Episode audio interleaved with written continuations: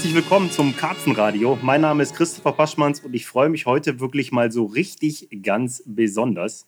Denn ich sitze gerade im großräumigen Büro von, ja, ich denke, man kann ohne Übertreibung sagen, einer der erfolgreichsten und größten Boilie-Firmen in ganz Europa. Und mein Gesprächspartner ist Christian Heimanns von Successful Baits. Hallo Christian. Hallo. Sei ganz, gegrüßt. ganz, ganz klasse, dass du heute hier als Gesprächspartner dabei bist. Ähm, wir kennen uns ja jetzt schon seit vielen, vielen Jahren. Wir kommen aus einer Region, ich, äh, wir sind beide vom Niederrhein. Ich wohne vielleicht eine halbe Stunde von deinem Ladengeschäft weg. Und ähm, ich angel jetzt auch schon seit über 20 Jahren auf Karpfen. Aber wenn ich mich so zurückerinnere, Successful Baits, Heimanns, das hat es immer schon gegeben. Wie lange gibt es Successful Baits jetzt? Ähm, gegründet oder, oder Gewerbe angemeldet habe ich im Jahr 1996. Und naja, jetzt sind wir dann im April wieder kurz vor einem neuen Jubi oder vor einem neuen äh, Jahrestag, also 23 Jahre Successful Baits. Ähm, davor halt äh, so in ganz kleinem Stil, ein bisschen eher illegal, aber die Branche ist ja auch in dieser Zeit erst äh, gewachsen und, und früher war es ja wirklich mini und, und jetzt im Laufe der, der letzten Jahre ist es eigentlich wirklich groß geworden. Mhm. ja, ich kenne dich ja noch als kleinen Bengel bei uns vor der Theke im Laden. Mhm. Und äh, ja, da bist du noch mit Mama und mit Papa mal angereist, um, um Material zu holen, auch noch im alten Laden. Und ja, ja. ist alles schon ein bisschen her. Ne? Ja, Wahnsinn, die Zeiten ändern sich. Wir haben es ja auch gerade schon äh, im Privaten nochmal durchgesprochen, aber das muss man sich jetzt mal auf der Zunge zergehen lassen. 23 Jahre machst du dieses Boilie-Geschäft schon. Und davor, wie du gerade gesagt hast, auch schon so nebenbei, schätze ich dann mal. Ähm, in, in, Zeiten, wo man auf jeder Messe neue Boilie-Firmen sieht, immer neue Gesichter dazukommen, die dann im nächsten Jahr nicht mehr dabei sind. Ja, ganz ehrlich, ist doch eine stolze Leistung. Bist du ein bisschen stolz auf dich? Schon, oder? Ja, ohne jeden Zweifel. Also war auch bis heute ähm, ein hartes Stück Arbeit. Äh, mein mein ja, Lebensinhalt äh, dreht sich halt darum, ne? ums Angeln, um, um, ja, um die Firma. Und, und der ausschlaggebende Punkt war einfach im Vordergrund früher ja, das Angeln. Ähm, ich war immer ein, ein, furchtbar besessener Angler und, und natürlich auch erfolgreich, wenn man sich äh, da so alle Mühe gibt. Und äh, ja, aus meinem eigenen Angeln ist eigentlich dieses äh, Herstellen von, von Boilies entstanden. Ne? Ich bin von Beruf, ich komme aus der Nahrungsmittelindustrie, ich bin Fleischermeister und habe äh, so zum Schluss meiner Angestellten-Tätigkeit in einer großen Fleischwarenfabrik gearbeitet ähm, da wo ich auch alle Möglichkeiten hatte, sagen wir, an Maschinen, an, an Technik, an Anlagen, an, an Prozessen. Ähm, von daher hatte ich eigentlich immer einen netten Maschinenpark, der eigentlich meinen Eigenbedarf mehr als deckte. Und äh, habe begonnen, sagen wir, für die Kumpels und für, ich sag mal, die Jungs am See und für hier und für da ähm, Boilies mitzumachen. Und, und ja, so ist eigentlich alles entstanden. Ne? Und, und Geil.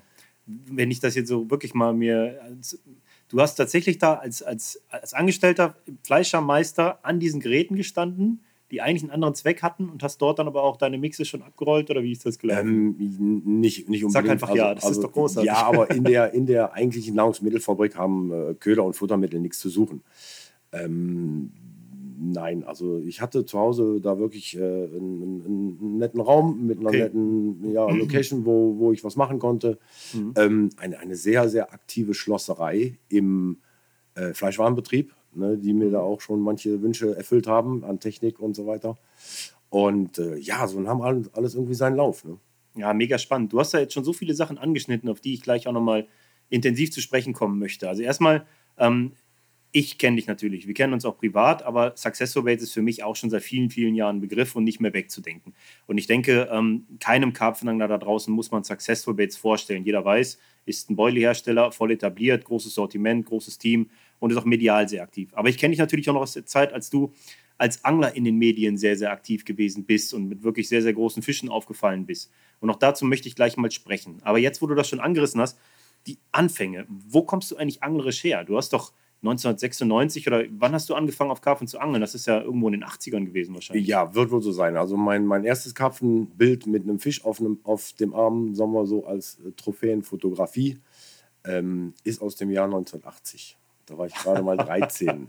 ja? Da also war ich mit, minus zwei. genau, also mit 13 Jahren. Ähm, wir haben selber einen eigenen See, der ist in Familienbesitz mit einem schönen Wochenendhaus dran ähm, wunderbar gelegen im See, äh, im, im, im, Wald, äh, auf, auf einer Seeseite, ähm, die, die dann nur für uns ist. Und, und wir haben da, ich sag mal, alle Osterferien, alle, alle Sommerferien als Kinder verbracht. mhm. mit drei, vier Kumpels. Ne? Und mhm. ja, was machen Bengels zwischen 13 und 16? Ja, alles, was, was kleine Bengels zu machen. Angeln, ne? ja. konsumieren.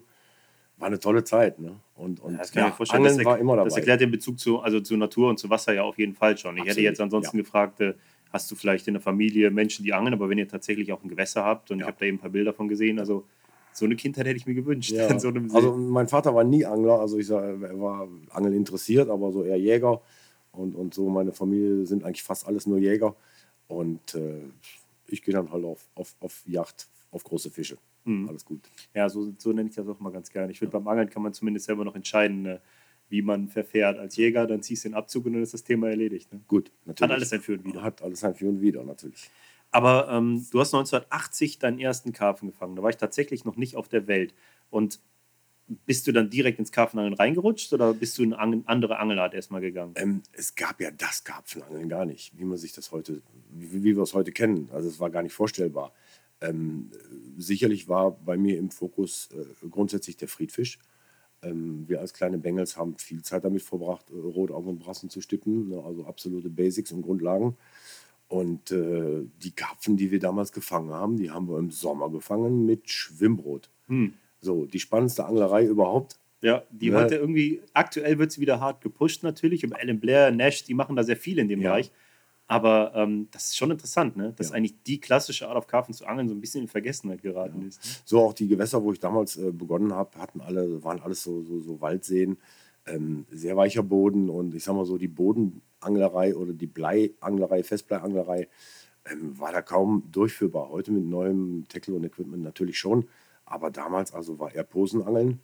Ähm, und ja, wie gesagt, freie Leine, Schwimmbrot, ein Haken dran und mhm. dann großes Rodeo mit einem Riesenfisch. Geil, ja. ja. Aber ich freue mich schon wieder auf die Zeit, wenn das wieder möglich ist. Aber ähm, ich habe zumindest mal aufgeschnappt, dass du auch so eine Zeit lang in der Wettkampfangelei verortet warst, ne? Ja, gut, sagen wir in der Jugendgruppe. Ich war damals im äh, Angelverein hier in Röhrt, das ist ein Nachbarverein, die sich sehr, sehr viel Mühe gegeben haben mit, äh, mit der Jugendgruppe, mit dem Jugendangeln. Und in der Zeit war das in dem Sinne äh, Wettfischen noch erlaubt. Es wurde gehältert, es wurde gewogen. Und äh, so habe ich halt meine anglerische Jugend und Kindheit äh, begonnen und, und vollbracht. Und dann kam irgendwann der Punkt, wo Fische getötet werden mussten bei diesen Wettbewerben. Mhm. Und dann ist eigentlich auch so die gesamte Szene etwas zusammengebrochen. Und, und auch diese Ausscheidungsfischen oder weiterführenden Fischen ähm, wurden eigentlich nur noch mit, mit dem Töten verbunden. Und ich sag mal, ja, als zwei Drittel der gesamten Anglerschaft hat das mhm. dann eingestellt und nicht mehr gemacht. So, und da kam einfach dann der Weg äh, in Richtung Karpfenangeln, weil es ist und bleibt irgendwie der spektakulärste Friedfisch in unseren Gewässern. Mhm. Und äh, ja, es war begehrenswert und, und, und so diese großen Fische zu fangen. Und ich sage mal wirklich große Fische äh, in dieser Zeit, 80er äh, Jahre, Ende der 80er Jahre, da war einfach auch ein Fisch von 10 Pfund und 15 Pfund. Das war ein Fisch, wo man ja darüber gesprochen hat. Ja, ja. du, ey, ganz ehrlich, als ich damit angefangen habe, das war, ähm, ja, ich glaube, in dem Jahr, in dem du Successful Baits angemeldet hast, da habe ich angefangen auf Karpfen zu angeln. Mhm. So 96, 97, die, ja. diese Zeit ungefähr. Und da haben wir auch, also mit 10, 12, 15 Fünder, das waren Fische, über die haben wir uns eine Saison lang darüber gefreut, ne? Definitiv. Was, was, jetzt muss man meine Perspektive da so ein bisschen verstehen. Ich bin hier in der Region aufgewachsen und ich habe teilweise dann Gewässer beangelt, viele dieser flachen Torfstiche und so, wir wollen jetzt hier mal keine Namen nennen, aber ähm, so Gewässer, von denen ich damals schon dachte, hier mache ich so richtiges Pioneering, ich bin ja einer der Ersten, von wegen. Also das sind ja Gewässer, an denen hast du ja zehn Jahre vorher schon äh, Karpfen über zehn Kilo gefangen. Ja. Ähm, ist schon krass. Du musst doch zu der Zeit, ja, warst du da der Einzige? Also gab es da Karpfenangler hier? Weitgehend der Einzigste und, und, und also hier das war ein echt, echt ein Exot, der nachts am Wasser schläft. Ne? Und, und die, die anderen Angler dachten immer nur, ich schmeiß da Steine ins Wasser. Oder, oder die wussten ja gar nicht so, wenn Bollies ins Wasser fliegen, ähm, den, den Anblick kannte kaum ein anderer Angler. Oder das Geräusch von einem Wurfrohr oder von einer Fletsche. Ja, und, und äh, also man war schon eher ein Exot und wurde ähm, auch ein bisschen eher belächelt. Und, und, und ja, man wollte auch nicht ähm, viel preisgeben. Ne? Kopf runter, äh, Ding machen, Fische fangen. Ne? Mhm. So, und, und am liebsten nicht so viele auf die Spur bringen. Mhm. Ja? ja, Wahnsinn. Wie, wie war denn das Gefühl damals da für dich? Also, wenn ich mich versuche, da rein zu versetzen, ich kenne das ja nur, dass ich ans Gewässer komme, auch unter der Woche. Und da steht hier immer irgendwo ein Camp. Und am Wochenende stehen hier ziemlich viele. Also, es ist ja, das Karpfenangeln ist hier in unserer Region, in unseren Vereinen hier in Nordrhein-Westfalen, ist es das Ding. Ne? Wie, was ist das für ein Gefühl gewesen, ans Gewässer zu kommen und komplett sein eigenes Ding zu machen, voll seinen eigenen Weg zu gehen? Gar kein Vergleich, weil es, es, es gab keinen Vergleich. Man war alleine am See. Und äh, ich sag mal, dann hat man mal einen getroffen, einen Gleichgesinnten, und man hat sich eigentlich eher gefreut, dass es jemand gibt, der denselben Blödsinn macht. Mhm. Also normal denkst du ja, du bist alleine nur verstrahlt. Ja. Also dann auch so, ich sag mal, so alte Seilschaften, alte Freundschaften, ähm, die sind dann wirklich in dieser Zeit entstanden, weil wir waren dann irgendwie wirklich die Durchgeknallten am See und, und, und mhm. War einfach auch klasse. Und, und jeder, der es damals gemacht hat und eingestiegen ist, ähm, ja, fand es wirklich gut und dann war eine herausragende Zeit. Ne? Ja, das kann ich mir gut vorstellen. Also ich glaube auch, was du da ansprichst, können viele vielleicht gar nicht mehr ganz so nachvollziehen. Ne? Das, klar, wenn du eine Sache machst und dann kommt plötzlich doch mal jemand dazu, der das Ganze, der die Leidenschaft mit dir teilt, dann ist das ein freudiges Ereignis und äh, man baut darauf auf. Heutzutage ist es ja oft auch ein bisschen Konkurrenzkampf. Ne? Es sind so viele Leute am Wasser und hier ist eine Futterstelle besetzt und da darfst du nicht angeln und so weiter und so fort. Aber das ist alles Entwicklung. Ich meine, das, das Rad kann man da nicht neu erfinden. Das machen mittlerweile einfach sehr, sehr viele Leute. Und es hat ja auch alles wieder sein Für und Wider. Aber mit den egoistischen Anglern von damals und von heute, ähm, grundsätzlich hat sich da nicht viel dran geändert. Also mhm. auch damals, natürlich habe ich große Fische gefangen, aber ich möchte sie auch jemandem zeigen. Mhm. Ich möchte mit jemandem auch darüber sprechen, mhm. ne, wie wir was gemacht haben oder wie ich erfolgreich war. Was nützt der größte Fisch, wenn man ihn nicht mitteilen kann? Mhm. Ähm, also das war schon eine gute Zeit. Ja. Und die gibt es heute genauso noch. Warum denn nicht? Nee, alles, klar. Alles ich will es auch nicht so negativ malen, aber Nein. ich, werde, ich werde, würde da gerne mal Mäuschen spielen oder ich würde da gerne mal äh, einen Rollentausch machen und hätte auch mal damals da gesessen, einfach mal zu fühlen, wie das ist, wenn ich jetzt so den Vergleich habe. Zu wissen, wie es ist, so richtige Pionierarbeit zu leisten. Mhm. Aber ähm, was ich ja auch total spannend finde, ist, du hast 1996 Successful Baits gegründet mit dem Hintergrund, Boilies anzubieten. Überhaupt gar nicht. Nee? Überhaupt gar nicht. Also ähm, sagen wir so vor 1996, wo die Zeit war, wo ich noch so für die Jungs und für die Kumpels gedreht habe. Ähm, das war natürlich überschaubar. Das war alles nach Feierabend. Und auch 96 nach der Gewerbeanmeldung mhm. war das alles mini. Es gab keinen Markt. Es waren ganz wenig Karpfenangler, es waren ex äh, wirkliche Exoten. Und äh, ich habe das auch bis 2003 als Nebengewerbe gemacht. Also ich war mhm. immer noch beschäftigt in der Fleischwarenfabrik als mhm. Produktionsleiter, und äh, habe das wirklich noch äh, bis dahin im Nebenerwerb gemacht. Aber man kann schon sehen, sagen wir von 96 bis 2003, ähm, es wurde immer dünner und immer enger von der Zeit. Ne? Also mhm. da wuchs die Szene, da wuchs auch der Bedarf an, an, an Boilies. Mhm. Und äh, da habe ich mich jeden Abend schwer verbiegen müssen, damit ich meine Kunden bedienen kann. Ne? Ja, Wahnsinn. Total irre. Also wie, wie läuft denn dann so die Entwicklung von Futter? Das ist doch dann alles bei dir Trial and Error. Du musst es alles selbst ausprobieren, oder? Du hast im Grunde doch keine, kein Wissen, auf das du zurückgreifen konntest, wie man Boilie richtig aufbaut. Außer vielleicht das bisschen hier und da, was man mal in einem Printmagazin an rudimentärem Wissen so aufschnappen konnte. Ja, oder? man muss sagen, da die deutsche Szene war dann ja eher schwächlich und, und wir sitzen an der holländischen Grenze. Die Holländer hatten immer schon auch spezialisierte Grafenangler. Die Holländer hatten immer schon einen sehr guten Draht auf die Insel nach England. Ähm, ich kann Holländisch lesen und schreiben und sprechen und äh, habe viel holländische Literatur gelesen. Ähm, auch damals waren es äh, auch holländische Angler, die sich schon damit beschäftigt haben. Mhm. Zusammensetzung, was funktioniert, ähm, was fängt Fische, was kann man miteinander verbinden. Ähm, aber grundsätzlich hat sich da bis heute ja nichts dran getan, weil wir wissen heute ja vielleicht ein bisschen mehr. Hm. Ja, das wäre jetzt meine nächste Frage gewesen, die ich hier mal zwischengeschoben hätte. Nach wie vor ist das ja eines der Themen schlechthin, mal neben Rigs und allem anderen, was bei Anglern und Menschen insgesamt sehr, sehr viel Verunsicherung schafft. Ähm, hat sich seitdem im Bereich Attraktoren und, und Köder so richtig was getan, wovon du sagen würdest, das hat eine regelrechte Revolution losgetreten? Ich sag mal so wie damals die Erfindung der Haarmontage? Nein, wird es auch in Zukunft nicht werden. Also wir, wir, wir machen alles und schrauben an Entwicklungsarbeit, um, ich sag mal, gute Köder herzustellen. Aber es wird keinen Köder geben, der immer und überall bei jedem Wetter fängt, ob Sommer oder Winter. Und äh, der Köder ist ein Teil des Erfolgs. Ähm, Fakt ist, die Fische müssen ihn fressen, sie müssen wiederkommen an die Stelle. Ähm, aber mehr können wir mit dem Köder-Thema eigentlich nicht machen. Mhm. Also ich glaube auch nicht an irgendwelche Wundermittel, die irgendwelche Leute dann in ihr Futter geben und dann überaus erfolgreich sind. Ähm, Gehe ich einfach mal zurück auf die, auf die Zeiten beim, beim, beim Wettfischen.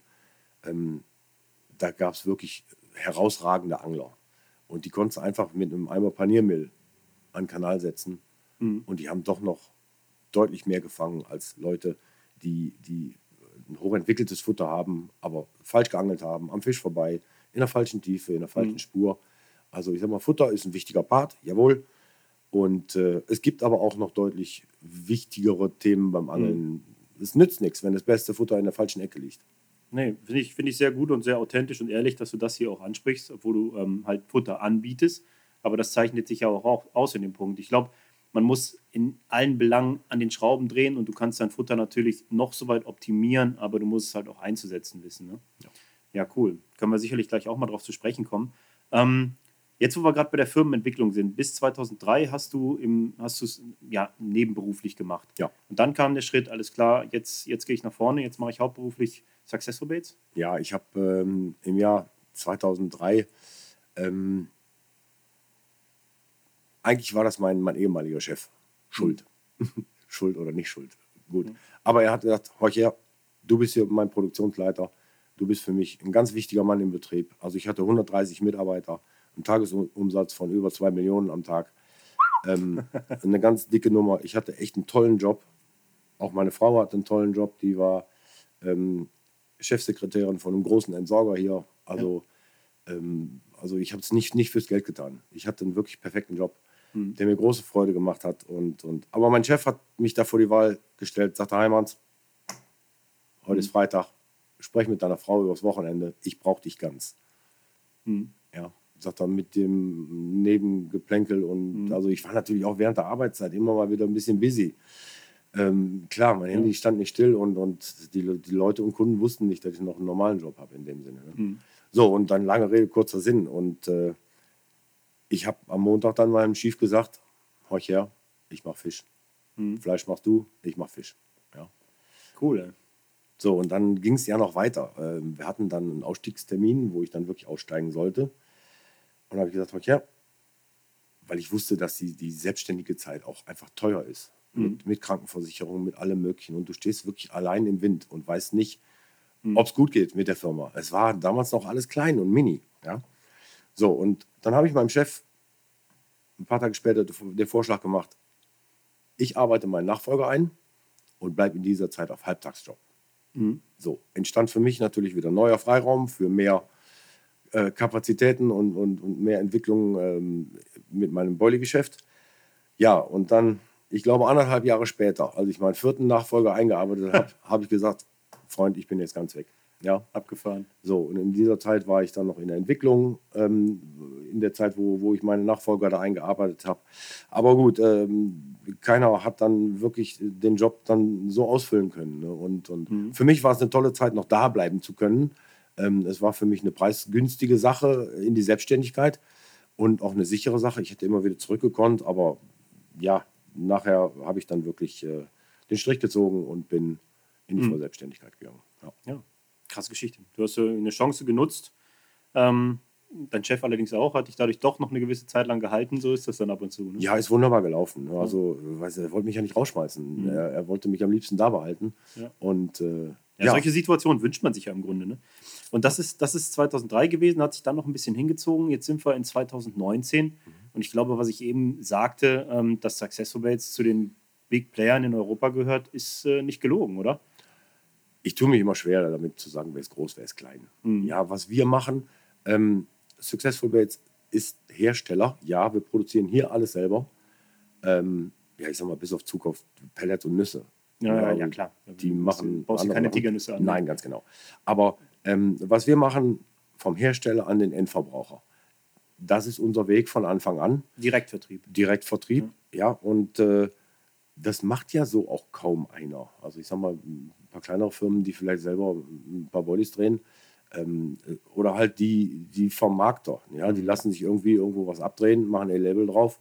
Und ja, verkaufen es dann auch weiter. Ne? Aber ich sag mal so, wie wir es hier machen und dann noch mit einem, ja, ich sag mal, wohl sortierten Deckelladen dran. Ähm. Ich kenne eigentlich so keinen in dieser Größenordnung. Ich finde das auch sehr, sehr spannend, dass, dass, ähm, dass du eigentlich schon seit so langer Zeit dieses Geschäftsmodell verfolgst, das ich aktuell als sein eines der effektivsten sehe. Also ich will den Handel jetzt in keiner Form abstrafen, aber mittlerweile passiert halt so viel online. Du kriegst Reviews, du kriegst Informationen zu Tackle, du kriegst Informationen zu Futter, du bekommst eigentlich alles online. Und da ist natürlich dieser direkte Kontakt zu Kunden, der Direktvertrieb eigentlich auch ein ziemlich cleverer Weg. Aber ähm, produzierst du ausschließlich für den Direktvertrieb oder auch für sogenannte Vermarkter? Oder das sind das Dinge, die man nur unter vorgehaltener Hand sagt? Nein, also ich sag mal, 95 Prozent von unserer Produktion ist für uns. Wir haben ein, zwei äh, gute Händler, die schon lange bei uns ähm, herstellen lassen und äh, alles gut. Okay. Also mit anderen Worten, das heißt solche, die dann eigentlich Successful Rates Qualität ähm, mit einem anderen Label Ganz besetzen genau, und ja. weiterverkaufen. Hat ja, sich bewährt Mhm. und äh, alles schön, die bleiben dabei. Ja. Ja, okay. Ja, wirklich, äh, ich denke mal, über sowas wie Tonnagen möchtest du hier nicht reden, weil Ja, darüber macht ja keinen man Sinn. Was ist denn viel, was ist denn wenig? Wen wollen wir Ja. verrückt machen und wen, wen nicht? Mhm. Ja, also wir sind recht busy. Wir haben 13 Mitarbeiter, alles in allem vom Bestelleingang bis zum Warenausgang. Mhm. Äh, Sommer wie Winter, unsere Leute sind durchbeschäftigt. Ja. Ja, Im Sommer bilden wir halt ein paar Überstunden, die im Winter abgebaut werden. Mhm. Ähm, wir haben Saisongeschäft und ich brauche die Leute. ne? Ja, klar. Wenn's 13 wieder Leute ist ja auch schon eine, eine, stolze Belegschaft. Ja. Ich werde auf jeden Fall, wenn das für dich okay ist, nachher mal ein paar Fotos machen hier. Auch ähm, hinten in der Produktion Mhm. das eine oder andere. Ja. Dass man das einfach mal zum Verbildlichen des Ganzen irgendwie bei Facebook und Instagram einstellt. Ja. Ähm, ja, also abgefahren. Ziehe ich einen Hut vor. Ähm, jetzt haben wir sehr viel schon über dieses ganze Geschäftliche gesprochen und äh, mich würde jetzt auch einfach mal interessieren, wer ist der Mensch im Privaten dahinter? Ich habe jetzt so ein bisschen auch diese Motivation, den Ansatz verstanden, wie es zu der Gründung des Geschäfts kam.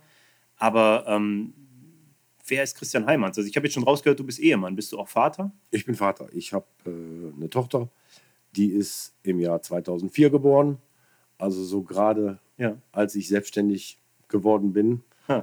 Äh, ja, war meine Frau schwanger und, und wir erwarteten unser Kind. Ne? Und, Ja. und war natürlich eine turbulente Zeit, ne? gerade selbstständig. Und ja, aber alles gut. Also meine Tochter wird jetzt 15 und Cool. Ponymädchen. Pferde interessiert. Pferde interessiert, Ja. meine Frau auch. Und, und ja, ich habe leider keinen Jungen, keinen Nachfolger. Aber mal sehen, was da die Zukunft bringt. Also ein Kind kriegen wir nicht mehr. das wäre jetzt meine nächste Frage gewesen, aber okay, alles klar. Und ähm, bevor wir das Thema Angeln gleich mal ein bisschen vertiefen, was interessiert Christian Heimanns heute, abgesehen vom Angeln? Und was hat ihn damals interessiert? Also ich habe ich hab so ein bisschen natürlich auch mal die Fühler ausgestreckt. Äh, Ich kenne dich so als Angler und ich kenne dich als Geschäftsmann. Aber ähm, den Menschen dahinter kenne ich jetzt so nicht und habe mal ein paar Leute um dich rum auch hier und da gefragt und habe gehört, du warst auch am Motocross mal sehr aktiv. Ja, ich war, ähm, ich sag mal so im Jahr ne, 84, 85, so bis Anfang der 90er, so 92, 93. Ja, Motocross hat mich immer sehr fasziniert. Hier ganz nah am Wohnort in Kamp Lindfort war am 1. Mai immer Motocross-Rennen und da stand ich als kleiner Bengel schon. Ne? Mhm. Und äh, Angeln war für mich wichtig. Ähm, aber dieses Motocross-Fahren ähm, wusste ich, dass ich das nur in einem gewissen Zeitfenster machen konnte. Mhm. Ja, also wenn du mal über 20 oder 25 bist, brauchst du mit so einem Blödsinn nicht mehr anfangen. Mhm. Und äh, ja, auch. Ja, zumindest nicht, wenn du den Ansporn hast. dass ja, halt ganz genau. Und, und, ja. und da war ich auch recht gut drin. Und, und ich bin in der höchsten deutschen Lizenzklasse gefahren und war auch viel unterwegs ne, mit Wohnmobil und Anhänger Mhm. und Motorräder hinten drauf. Und ähm, war eine tolle Zeit eigentlich, die ich nicht missen wollte. Ne? Aber Mhm. da kam natürlich auch so ein kleiner Break im Angeln. Ähm, war auch die Zeit, äh, wo dieses Wettfischen eingestellt worden ist. Mhm. Und äh, ja, ich wusste, dass in, in diesem Zeitfenster machen musste und war eine, eine tolle, ergiebige Zeit. Also war Mhm. auch eins meiner liebsten Hobbys. Ja, abgefahren. Ja. Also das war jetzt eine Information, die ich vorher gar nicht hatte zu Ja. dir. Ähm, aber das kam ja dann auch zu einem ganz guten Zeitpunkt, wenn du sagst, dass das Wettkampfangeln dich, dich fasziniert hat und dann kam eigentlich eine andere Möglichkeit, dich auszuprobieren. Ja. Aber ähm, dich, also das höre ich jetzt, oder ja, doch kann man so ein bisschen daraus hören, dieses dich, dich messen und irgendwo auch so ein bisschen zu vergleichen, also jetzt nicht negativ konnotiert, sondern einfach mal so ausgesprochen, ist schon eine Sache, die du auch interessant findest da, oder? Ja, schon. Ähm, schon. Also ich bin eigentlich mein Leben lang ein sportlicher Kerl und, Mhm. und äh, ich mag Bewegung und ja, das war schon. Also in Verbindung mit Technik und, und Mhm. äh, ja, war, war eine tolle Sache. Und Okay. auch faszinierend, wenn man so die, die Motocross-Fahrer sieht oder heute die, Fre- die Freestyle-Motocrosser. Ähm, ich bin damals auch die ersten Hallenrennen gefahren auf, auf, auf Bretter. Hm. Also nicht eher im Stadion, sondern Bretter. Mhm. In einer, keine Ahnung wo, in Stuttgart in der Schleierhalle oder so. Ne? Ja. Krass. Ja, da gehört ja auch Mut dazu, ne? Also ich meine, das macht man jetzt auch nicht mal so eben. Ich kenne es von meinem Sohn, der, ich meine, der ist jetzt vier, aber ich weiß noch, äh, als wir in Asien unterwegs waren, er wollte immer unbedingt Roller fahren. Machen wir das mal, Papa? Dann habe ich einen Roller geliehen, habe ich den damit mit draufgesetzt und fahre drei Meter und der war am Heulen. Ich will hier runter, Papa. Hat er tierische Angst vor gehabt. Ne? Ja, kriegt man klar, vielleicht als jetzt, kleiner Mensch nicht verarbeitet. Klar, ist ne? ein kleiner Junge und so, aber ich glaube, ähm, vielen fehlt sowas auch einfach der Zugang, weil es halt einen gewissen Mut erfordert. Ich finde es aber immer sehr interessant, auch mit Blick auf solche Dinge auf einen Menschen zu schauen und wie der sich entwickelt hat. Ähm, der Schritt, sich selbstständig zu machen mit einem Beulegewerbe, erfordert auch Mut. Und äh, da sind ja gewisse Dinge, gewisse Überschneidungen, die man auch schon so im Werdegang sieht. Ne? Ja. Was, ist, was ist heute neben dem Angeln und deinem Job das, was dich erfüllt? Hast du, hast du Hobbys? Ja, also ich habe ein schönes großes Haus mitten im Grünen mit einer großen Wiese dabei, mit einer Scheune dabei, also so einem mhm. alten Bauernhof in dem Sinne. Ähm, ja, wir haben riesig viel Platz. Wir haben riesig viel Arbeit. Riesig viel Garten, riesig viel Arbeit. Also wollte ich gerne mal das Gemüse anbauen. Ja. So für den eigenen Kram. Ne? Ich habe so fünf, sechs Hochbeete und okay. Treibhaus. Und äh, ja, wir haben drei Esel, wir haben zwei Ponys, wir haben 17 Hühner, wir haben cool. drei, drei Hunde, ne? eine Frau und eine Tochter. Ja, ja und, klasse. Das hört äh, sich sogar regelrecht nach so ein bisschen äh, Selbstversorger-Style an in gewissem Rahmen. Ach ja, auch so, ich komme aus der Nahrungsmittelindustrie und im Moment, äh, ich sehe alles ein bisschen kritisch und, und, und mich kotzt ein bisschen an, was wir alle zu essen serviert kriegen. Ne? Mhm. Kann ich voll und also, nachvollziehen. Ja. Ich bin, wir haben jetzt zum Beispiel, wir haben April, ähm, seit Januar esse ich so gut wie kaum noch Fleisch als Fleischermeister. Mhm. Und wenn ich noch irgendwas an Fleisch esse, dann, dann ja, Wild, Wildschwein, mhm. Reh. Aber so den ganzen Kommerzkram, Schweinefleisch, was wir heute kaufen können, ist kein Schweinefleisch. Finde ich total klasse, dass du es hier gerade sagst. Ähm, ist ja mal ein sehr interessantes Thema, wenn man mit einem Fleischermeister spricht. Ich habe da auch äh, ja, einen ähnlichen Bezug zu wie du, glaube ich. Mhm. Ähm, bei Wild, vor allen Dingen, wenn du die Bezugsquelle kennst, habe ich keine Bedenken, aber ich habe auch echte Probleme mit Fleisch mittlerweile. Also mehr Bio geht nicht als Wild. Ja, ja. Und ich sage mal, aus einem Wildschwein so mal in der 30, 40 Kilo Klasse äh, kann man alles machen. Wunderbar. Mhm. Schmeckt ja auch genial. Für ja, Hackfleisch Frage, und, und, also schmeckt jetzt nicht wirklich so unbedingt nach Wild, ne? Mhm. Aber äh, ist vielseitig. Also wir, wir kriegen damit, sagen wir so, zu 80 Prozent unseren Fleischbedarf gedeckt. Mhm. Ne? Ja, klasse. Finde ich super. Hätte ich jetzt über dich gar nicht so gedacht. Finde ich sehr interessant, dass du es sagst. Aber ich glaube, ähm, das wird auch viele Leute einfach mal anregen, über das Thema grundsätzlich nachzudenken. Ne? Mir hat jahrelang da auch Bewusstsein gefehlt zum Thema Ernährung. So als Student du andere Dinge im Kopf. Klar. Aber gerade jetzt, wo ich auch Kinder habe und mich damit intensiver auseinandersetze, fällt mir erstmal auf, äh, wie viel, ja, auf Deutsch gesagt, absolute Scheiße einem vorgesetzt wird, die man sich einfach nicht reinziehen darf. Schließlich ja, ist man. Wir, wir, sprechen einfach nur über den Preis. Ja? Mhm. Ein gutes Stück Fleisch kostet nicht viel mehr als ein konventioneller Kram. Ne? Ja, so, und, und ja, also Geiz ist da nicht immer geil. Nee, absolut nee. nicht. Nee, ich will das Thema auch jetzt eigentlich abschließen. Eine Sache da noch am Rande. Also meine Frau ist schon sehr, sehr lange, ähm, lebt sie vegetarisch, isst aber Fisch. Und ähm, wir haben uns jetzt auch mal so ein bisschen umgeschaut nach Produkten. Und du findest halt viele Getreideprodukte, sagen wir jetzt mal irgendwelche Sojaprodukte, die teurer sind als das Discounter-Billigfleisch. Aber dieses Billigfleisch wird mit den gleichen, ja nicht den gleichen, aber ähnlichen Getreideprodukten ernährt. Das muss man sich mal vorstellen, weil die Nachfrage so gering ist auf diese, auf diese Sojaprodukte, können sie es natürlich teurer oder müssen sie es teurer anbieten. Die Nachfrage nach Fleisch ist so groß, dass es einem mit hergeworfen wird, aber diese Tiere werden mit demselben Zeugs ernährt. Das hm. finde ich total abgefahren. Ja, auch der Gegensatz, aber, äh, ein Kilo Brot ist mh. teurer als ein Kilo Schweinebauch. Ja. Passt nicht. Absolut nicht. Passt nicht. Ja. Naja gut, ich glaube, da können wir uns im Privaten nochmal drüber unterhalten, über das Thema. Aber ähm, lass uns jetzt mal in unsere gemeinsame große Leidenschaft abtauchen, nämlich das Angeln. Wir haben eben schon mal ein bisschen angeschnitten ähm, das, das, das Karpfenangeln von damals und was das für ein Gefühl sein, gewesen sein muss. Wir haben in ähnlichen oder an den gleichen Gewässern sogar gefischt. Ähm, wie hat sich das Angeln für dich entwickelt über die Jahre? Hat dir das, diese berufliche Beschäftigung mit dem Thema Angeln nicht auch sehr viel von der Leidenschaft geraubt? Oder wie ist das bei dir gewesen? Na, geraubt nicht unbedingt. Ähm, es blieb beim Anstieg der, der Mengen, die ich zu bewältigen hatte, eigentlich immer weniger Zeit. Also mhm. vieles, wie gesagt, habe ich nebenbei gemacht, nach Feierabend. Und äh, ja, dann war wieder ein Abend rum und schon wieder ein Abend rum. Und äh, ja, samstags konntest du mal, mal richtig Gas geben in der Produktion. Ja, und sonntags fällst du irgendwann total K.O. auf die Couch und mhm. hast dann mal wieder eine Woche nicht geangelt. Ja? ja, klar. So, also es blieb natürlich auch anglerisch einiges auf der Strecke, aber ähm, ich hatte mich da recht gut im Griff und konnte mich da disziplinieren, dass ich ja auch die, die, die Versprechen halte, die ich, die ich gebe. Wenn die Leute bei mir mhm. äh, was bestellen, dann äh, ist es für mich selbstverständlich, äh, dass die das bekommen, zeitnah. Mhm. Ne? Und das ist bis heute noch so da. Ja. ja und, und ich sage mal, auch in der heutigen Zeit, ähm, wir müssen uns einfach verbiegen für unsere Kunden. Wir müssen, mhm. wenn Bestellungen da sind, ähm, ja, viele gehaltene Versprechen. Das ist auch ein, ein, großer Teil unseres Erfolges. Ja. ja und, und, und das kannst du auch nur geben in einem unternehmergeführten Betrieb. Ja. Ähm, dass wirklich alles rausgeht, was bestellt ist. Ja. Heute bestellt, morgen beim Kunden deutschlandweit. Ist okay. irgendwie auch unser Ansporn, unser Ansporn und, und man muss das auch vermitteln an Mitarbeiter, an, an die Produktion, an die mhm. Verpackung mhm. und, und das sind unsere Lorbeeren, die wir kriegen. Mhm da, ja, das ist sehr interessant. Also da höre ich ja auch schon sehr viel Unternehmergeist raus. Du hast dann schon klar formuliert, ähm, wo du auch ja, einen Teil deines Erfolgsrezeptes siehst. Das hätte ich zu späterer Zeit nochmal gefragt, aber jetzt hake ich da nochmal ein.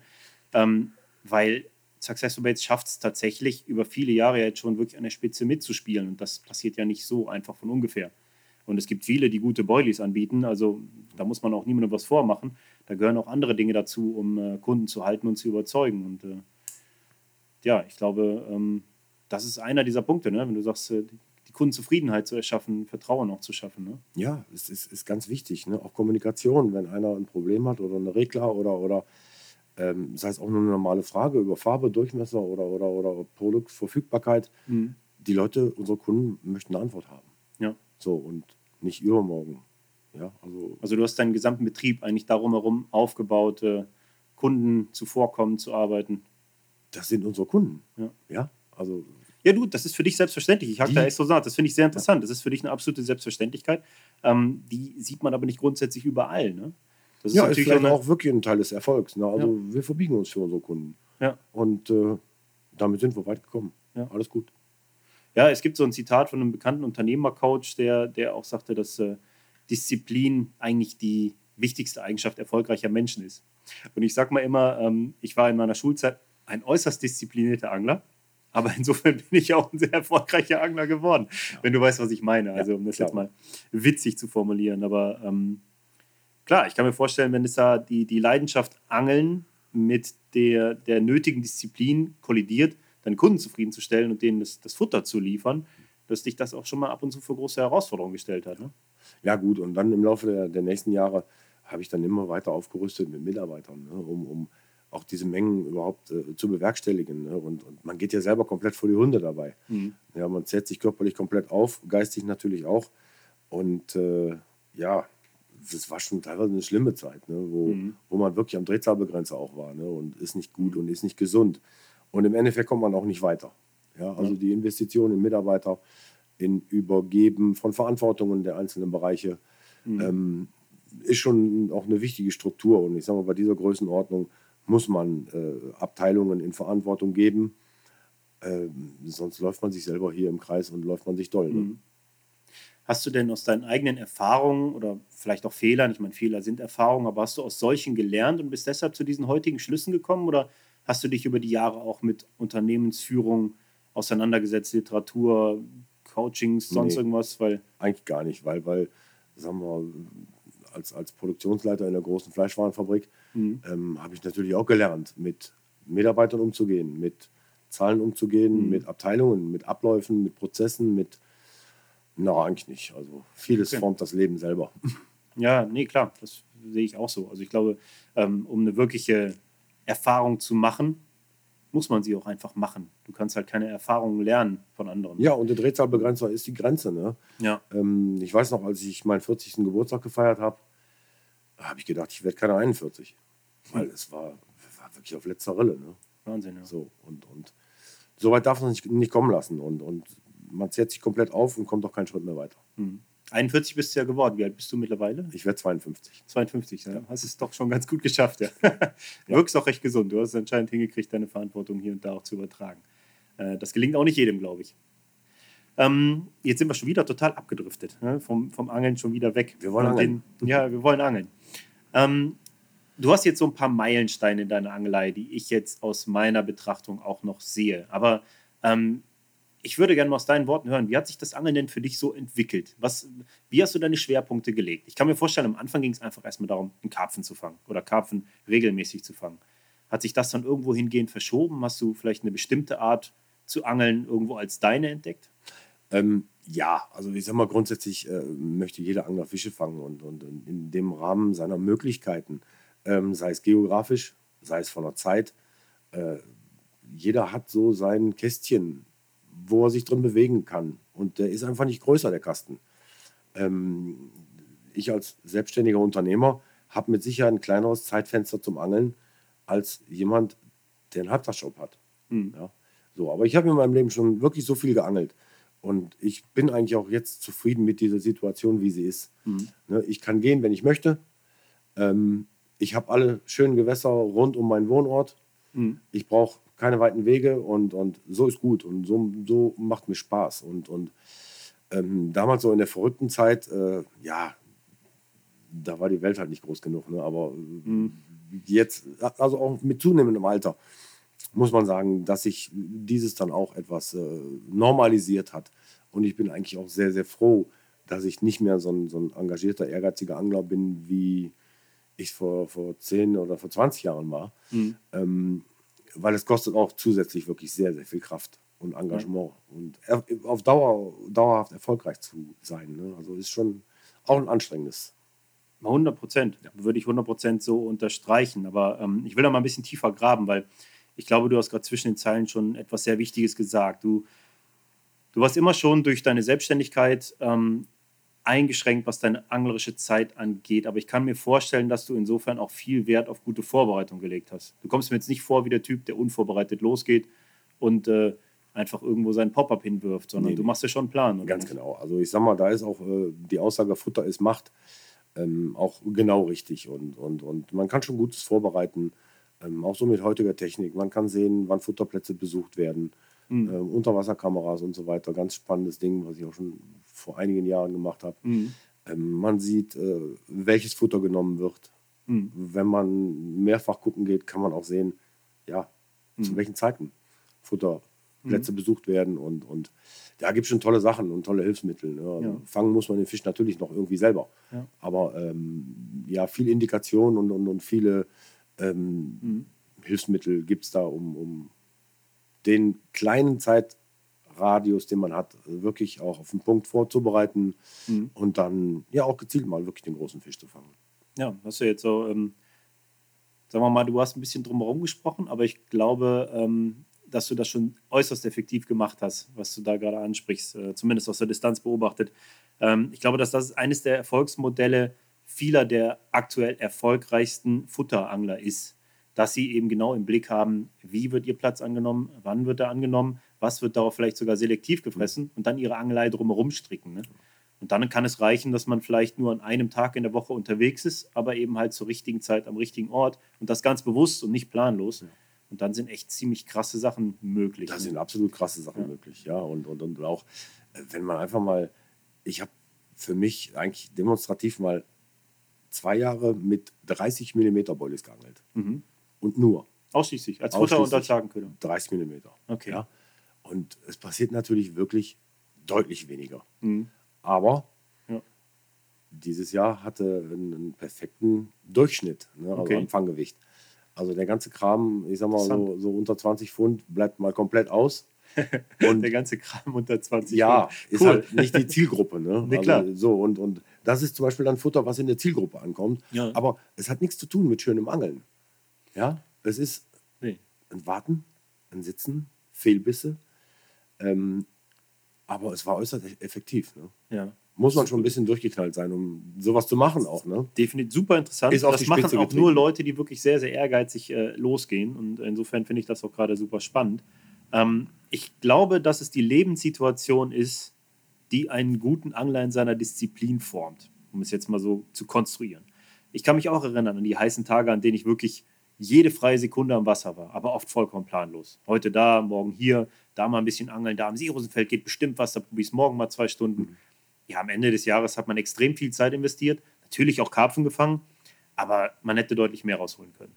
Und bei mir war es so, dass eher die erste Situation mit dem Job und, und ähm, ja, dem dauernden Unterwegssein, aber dann vor allen Dingen die Familiensituation mit zwei Kindern dazu geführt hat, dass ich wirklich, wirklich gut geworden bin in dem, was ich mache. Nämlich genau das, halt, dass ich gut vorbereite und dann zur richtigen Zeit am richtigen Ort bin mit einem großen Plan. Ja, wie du schon sagst, du bist ja. dann einfach an dem Punkt, du hast ein gewisses Kästchen an Zeitrahmen. Mhm. So, das wird nicht mehr, aber du möchtest es natürlich so effektiv wie möglich nutzen. Ja. So, dann machst du einfach einen Kopf. Genau. Ja, du, es fängt ja schon an bei der Gew Gewässerwahl. Ja. ja. Es ist einfach nicht an jedem Wasser möglich. Ja. ja. Wenn du sagst, ich möchte ein bisschen angeln und ein paar Fische fangen in der kleinen Zeit, die ich habe, ja, dann gibt es Gewässer. Ja, aber wenn du sagst, ich bin auf Yacht nach dem großen Fisch, dann musst du schon dahin fahren, wo einer ist. So, ja, klar. Und da die Zeit am effektivsten einsetzen. Ne? Ja, das sind Dinge, die für uns so absolut logisch und klar sind, aber ähm, die kommen auch mal schnell aus dem Kopf bei vielen. Ne? Also ich kann mich an Zeiten erinnern, wo ich wirklich unter der Woche viel geangelt habe, um dann tagsüber zu arbeiten. Und wenn du dir da das falsche Gewässer aussuchst, in dem die Fische einfach nachts nicht so aktiv sind und die Plätze so angehen, ähm, wie du es dir wünschen würdest, ja, dann lenkst du auch mal sehr, sehr lange durch. Und das habe ich sehr oft beobachtet. Die einfache Reflexion ist, okay, such dir ein Gewässer, in dem du nachts Fische fangen kannst. Und dann kannst du es auch machen. Dann kannst mhm. du auch nachts Fische fangen. Das hängt halt viel mit dem Verhalten der Fische zusammen. Worauf ich eben hinaus wollte, ist, ähm, dass diese Art zu angeln extrem effektiv sein kann. Aber ähm, sie schafft halt auch so eine Pedanterie. Sie nimmt dir manchmal auch so ein bisschen die Lust. Weil ähm, bei mir ist es zumindest ab und zu so, dass ich sehe, okay, jetzt gerade sind die Bedingungen absolut perfekt ich muss heute raus, aber es geht nur donnerstags oder freitags, was ja auch schon voll der Luxus ist, aber an den Tagen ist es nicht so cool. Und das, das macht halt im Kopf auch irgendwas mit dir. Ne? Ja, aber auch in, in, in dieser Zeit, ähm, wenn du wirklich nur donnerstags und freitags Zeit hast, ist der Futterplatz gut vorbereitet. Mhm. Du hast Informationen, dass die Fische wahrscheinlich täglich den Futterplatz besuchen. Ähm, dann kannst du auch fast den Faktor Wetter ein bisschen weglassen. Mhm. Ja, da ist dann wieder Futtermacht. Und äh, du wirst Besuch bekommen. Mhm. Das ist sicher. Ja, ja, ja, das, das stimmt. Da hast du recht mit. Also mit Bezug auf Futterplatz ist es definitiv so. Aber ich will das mal anders ausschmücken. Also ähm, im Bereich Futterplatz gibt es ja auch äh, dieses klassische Phänomen, ey, hör mal, da, da treibt sich gerade einer in deiner Region rum. Hör mal, du fütterst doch da, da füttert jetzt noch einer. Kennst das, ne? Klar. Also, Futterplatz ja. ist auch immer so ein bisschen Ellbogen ausfahren und Ja, oder setz dich doch einfach mal an den Pool so gar nicht als Angler. Und guck doch einfach mal oder stell 24 Stunden einfach mal eine Kamera hin. Ja. Es sind so viele Leute, die einen Platz befüttern, die gar nichts voneinander wissen. Ja, ja? In der heutigen Zeit. Ne? Ja, das ist schon abge. Insofern, was ich eigentlich nur meine, ist, ich finde es schön, dass ich jetzt auch durch meine Kids und weil ich mit denen ab und zu mal angeln gehe, wieder eher so diese kindliche Perspektive bekomme. Einfach nur dieses Angeln gehen, das Abenteuer draußen zu sein. Ich bin selber halt, darüber schreibe ich ja Bücher über das Thema, wie du halt mit Plan vorgehst. Aber manchmal ist es schön, einfach mal einen Strich durch diesen Plan zu machen, einfach nur angeln zu gehen. Ne? Angeln für Spaß ist sowieso ja. das Beste. So wie du wahrscheinlich ja. im Wochenende ab und zu mal äh, ans Haus am See fährst ja. und äh, zwischen den Seerosen noch mal eine Pose auswirfst. Alles ne? gut, ja. Ja, krass. Ähm, ich weiß nicht, es wird nicht mehr so vielen da draußen äh, aus den jüngeren Generationen zumindest ein Begriff sein, aber du hast tatsächlich schon vor vielen Jahren in der Zeit, als sowas hier noch ein unfassbares Thema war, einen Fisch mit über 30 Kilo in Nordrhein-Westfalen gefangen hier, ich sag mal, im, im Großraum dieser Region hier. Und äh, auch heute ist das immer noch äh, ein riesiger Fisch, über den gesprochen wird. Also jetzt nicht über den explizit, aber über Fische dieser Kategorie. Äh, die sind hier wirklich nicht so häufig. Ist dir das einfach so passiert? Davon gehe ich jetzt mal nicht aus. Da steckt schon Plan hinter. Da steckt sicherlich Plan hinter. Ne? Also ich wusste schon, dass solche Fische geben wird. Und äh, gesehen habe ich, hab ich große Fische auch in dem, in dem Wasser. Und äh, ja, dann einfach mal begonnen auch zu angeln und unter den ersten drei Fischen war einer mit 27 Kilo. Ich hopp. Und das war irgendwie im Jahr 2006 oder so. Mhm. Und da geht doch noch irgendwie was. Ne? Und der hat bestimmt noch einen Kumpel und einen Bruder und eine Schwester. Mhm. Und einfach mal weiter geangelt und dann auch selektiv geangelt. Und dann, äh, ja, im Jahr 2009 war das, glaube ich, ähm, wo ich dann so den ersten 30 Kilo Fisch hier in der Region mal geknackt habe. Mhm. Und äh, ja, man konnte sehen, dass Fische aufs Futter anspringen, mhm. dass Fische wachsen. Und äh, ja, auch, dass man mit, mit, ich sag mal, ausgesuchten Futtermitteln ähm, einfach auch den Mehrwert hat. Wenn ich ein Kilo Bodies reinschmeiße, hm. dann möchte ich dieses Kilo auch verwertet wissen. Hm. Also Kilo Futter zu Kilo Wachstum in der Karpfen okay. schafft. Ja. So, und, und äh, ich kann besser gute Bollies füttern statt ein Kilo Mais. Ne, also sekundär mhm. habe ich als Angler was davon und haben die anderen Angler auch was davon. Mhm. Ne, weil Fische wachsen erwiesenermaßen Maßen von gutem Futtermittel. Ja, klar. Ja. Äh, interessant. Also das ist jetzt wirklich zehn Jahre her, wenn das 2009 gewesen ist, dass du hier schon so einen großen Fisch gefangen hast. Und äh, solche Meldungen sind nach wie vor nicht an der Tagesordnung natürlich. Aber diese Perspektive, äh, gutes Futter lässt die Fische wachsen, ähm, mit Blick auf die viele Kritik, die das Karpfenangeln hier und da bekommt. Äh, selbst von Karpfenanglern, die sagen, ach, der ist doch gesponsert, der geht doch nur mit Futter los und so. Das darf man dabei natürlich auch nicht vergessen. Also der Futtereintrag in die Gewässer überall, aber natürlich auch in unserer Region, hat auch dazu geführt, dass sich da was bewegt hat. Ne? Und dass Fische wachsen, das darf man mhm. dabei nicht vergessen. Mhm. Dass, äh, dass wir an den Beständen sozusagen mitarbeiten, die wir hier erschaffen. Ne? Ja gut, und hier unsere Region Niederrhein ist eine alte Karpfenszene. Hier wird schon viele Jahre auf, auf, auf äh, Karpfen geangelt, hier wird viele Jahre Futter ins Wasser gebracht. Aber auch nochmal Appell an, an alle anderen Angler. Ähm, zu viel Futter ist auch Blödsinn. Zu viel Futter kostet Geld. Und äh, zum Beispiel auch mit einer guten Kameraüberwachung, man kann sehen, wie Plätze besucht werden. Mhm. Also ähm, Tagesmengen von 10 Kilo ist keine Seltenheit. Mhm. Aber bitte nur, wenn sie auch aufgenommen werden. Ja. ja also Wetter muss passen, Temperatur muss passen. Ähm, ansonsten macht man viel kaputt und man angelt auch gegen sein eigenes Futter. Ja. ja finde ich sehr gut, dass du das gerade ansprichst. Und das, das überschneidet sich auch schon wieder mit dem, was wir eben angesprochen haben. Mit diesem Erfahrung kannst du nur machen, wenn du sie machst. Du kannst die Erfahrung nicht von anderen lernen in dem Sinne. Ähm, ich beispielsweise kann jemandem eine Futtertaktik an die Hand geben und ihm genau erläutern, wie er das umzusetzen hat. Aber den Erfahrungswert kann ich nicht mitgeben. Und deshalb ist dieser Appell natürlich sehr wichtig. Also ich finde es auch immer sehr schwer, über Futtermengen im Detail zu sprechen, weil ähm, dazu gehört eben das nötige Fingerspitzengefühl, diese Watercraft, die Erfahrung zum Thema, die du nur erwirbst, wenn du sie gesammelt hast. Ja, du und musst das erfahren. Ne? Richtig. Ne? So, und das, das und, sammelst ja. du, indem du lang, langsam, kleinschrittig und nicht mit zu großen Mengen anfängst und dann mhm. anfängst mal mit größeren Mengen zu jonglieren und die Bedingungen mit einbeziehst und so weiter und so fort. Das Bild ergibt sich einfach aus, dem, aus der Zeit, die du, die du einsetzt und der Erfahrung, die du sammelst. Ne? Ja.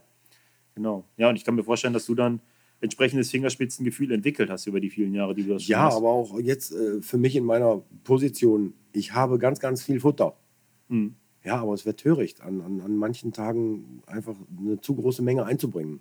Mhm. Ja, erstens, es wird nicht aufgenommen, es schädigt, schädigt die Gewässer. Äh, und wenn ich dann mal morgen übermorgen sitzen möchte und angeln möchte, angel ich gegen mein eigenes Futter, weil mhm. es noch drin liegt. Großer Blödsinn. Ja, ja klar. Ja. Nee, stimmt. Ich meine, heutzutage ist da wirklich viel möglich. Ich habe mir jetzt so eine Fischspy auch zugelegt, mit der ich auch mit einer äh, Lotroute den Futterplatz kontrollieren kann, einfach um mich ja auch abzusichern und dann zu entscheiden, ob ich äh, ein bisschen nachgebe oder ob ich nur einen einzelnen Hakenköder fische oder den Platz erstmal ruhen lasse. Und ähm, so viel Kritik auch die Technik ab und zu bekommt, es bedeutet einen riesigen Vorsprung und ist auch für die Gewässer am Ende des Tages besser, äh, die Kontrolle zu bewahren. Ich finde es einfach wunderbar. Kameraangeln ist das spannendste Angeln überhaupt. Mhm. Ja, also Kamera-Live-Angeln. Ja. ja. also, Manchmal ja. will man es auch nicht sehen, was man da sieht. Ja, natürlich. Aber, aber ähm, Futtermittel Boilies, es funktioniert, die Fische sind da. Sie fressen alles auf, bis auf unseren freiliegenden Köder. Mhm. Also so schlecht liegen wir nicht in der Materialauswahl, auch mhm. in der Platzwahl nicht. Aber wir müssen es verstehen, die Fische an den Haken zu bekommen. Und es gibt einfach Tage, da sind manche Fische ganz schwierig an den Haken zu bekommen. Mhm. Ne? Auch zum Beispiel Pop-Up-Angeln. es gibt Tage, da hauen die sich die, die Pop-Ups rein und es gibt Tage, da haben die Fische Angst davor. Mhm. Sie stehen davor und haben furchtbare Angst vor dem Ding, was sich irgendwie von der Bewegung her bewegt und, und scheuen derartig. Ne? Und, ja. und alle Fische sind sensibel am Platz und, und scheu. Auf einmal kommt aus dem Hintergrund ein Rüpel, der rennt über den Platz, haut sich den Hakenköder rein und mhm. pfeift. Ja. Unvorstellbar manchmal. Ja, ist es wirklich. Ich meine, da ergibt sich auch ein größeres, breites Bild, wenn man die, die Bedingungen, den Angeldruck und all diese Facetten irgendwo mit betrachtet. Aber am Ende des Tages sind bei jeder Session die Karten neu gemischt. Absolut. Und, und du, äh, musst, du musst angeln gehen. Es nützt nichts. Ist es denn, ist es denn das, dieses, dieses doch planbare, aber irgendwie vage, was dich auch motiviert oder über die Jahre immer motiviert hat? Oder was, was würdest du sagen, ist im Kern der Antrieb für dich gewesen, so ehrgeizig auf Karpfen zu angeln? Kann man das überhaupt in Worte fassen? Das ist ganz schwierig, ist ja vielfältig. Es ist eine tolle Freizeitbeschäftigung, es ist Erholung, ist draußen in der Natur. Mhm. Gut, du hast manchmal schönes Wetter, du hast auch manchmal Scheißwetter. Dann kommt vielleicht wieder, ja, den Fisch fangen zu wollen. Mhm. Ja. Es ist eine tolle Mischung aus dem. Es ist ein schönes Hobby, was man in den Alltag einbauen kann, in sein Leben einbauen kann. Aber jeder hat für sich, glaube ich, äh, seinen Antrieb. Ja? Mhm. Manche finden es klasse, mit Kumpels zum Grillen angeln zu gehen, ein schönes Wochenende zu haben. Einige Ehrgeizige wollen auf Biegen und Brechen den großen Fisch fangen. Mhm. Und äh, so ist die Anglerschaft da äh, vielfältig gestrickt. Ich kann mir auch vorstellen, dass du über die ganzen Jahre, die du das schon machst, auch wahrscheinlich die verschiedensten Antriebe phasenweise hattest. Ne? Es gibt irgendwie für alles seine Zeit. Ich meine, bei mir sehe ich das, viele Jahre hat mich dieses, ich sag mal, Abenteuerangeln in Frankreich an irgendwelchen großen öffentlichen Gewässern total angefixt und ich habe versucht, jede freie Minute da zu verbringen. Und mittlerweile ähm, angle ich super gerne an deutschen Gewässern nur tagsüber und habe halt Lust darauf, dass mein Plan aufgeht und Mhm. bereite mich da super vor. Ne? Vielleicht ist dann nächstes Jahr äh, das Angeln mit meinem Sohn die Nummer eins für mich. Wer weiß, man muss Ja, irgendwie jeder in sein, seinem ne? Lebensabschnitt. Ne? Ja. Und, und, ja, und von daher, das bleibt vielfältig. Ne? Die Anglerschaft bleibt vielfältig. Ja, wir haben hier bei uns in der Region viele schöne Gewässer, wo man mal eben hin kann. Mhm. Man kann da eine Woche verbringen, man kann aber auch mal nur eben eine schnelle Nacht machen. Ja. Alles, alles richtig. Es ist schon schwer, in unserer Region nicht Angler zu werden, finde ich. Ja. Also wir haben wirklich, wirklich Wenn man wirklich mal, genau, wenn man wirklich mal sieht, so äh, aus der Kundschaft höre ich ja, dann sind ein paar Jungs, Teamangler aus, aus, aus Bayern. Ja, wie ihr fangt schon Fische im März. Bei denen ist gerade das, Eis- das Eis weg. Ja, ich weiß. Ja, so und, Den und will ich auch nicht tauschen. nein, ist halt ganz anders. Ja, und, Ja. und, und ja, so ist auch die Region in Deutschland vielfältig gestrickt. Ne? Ja.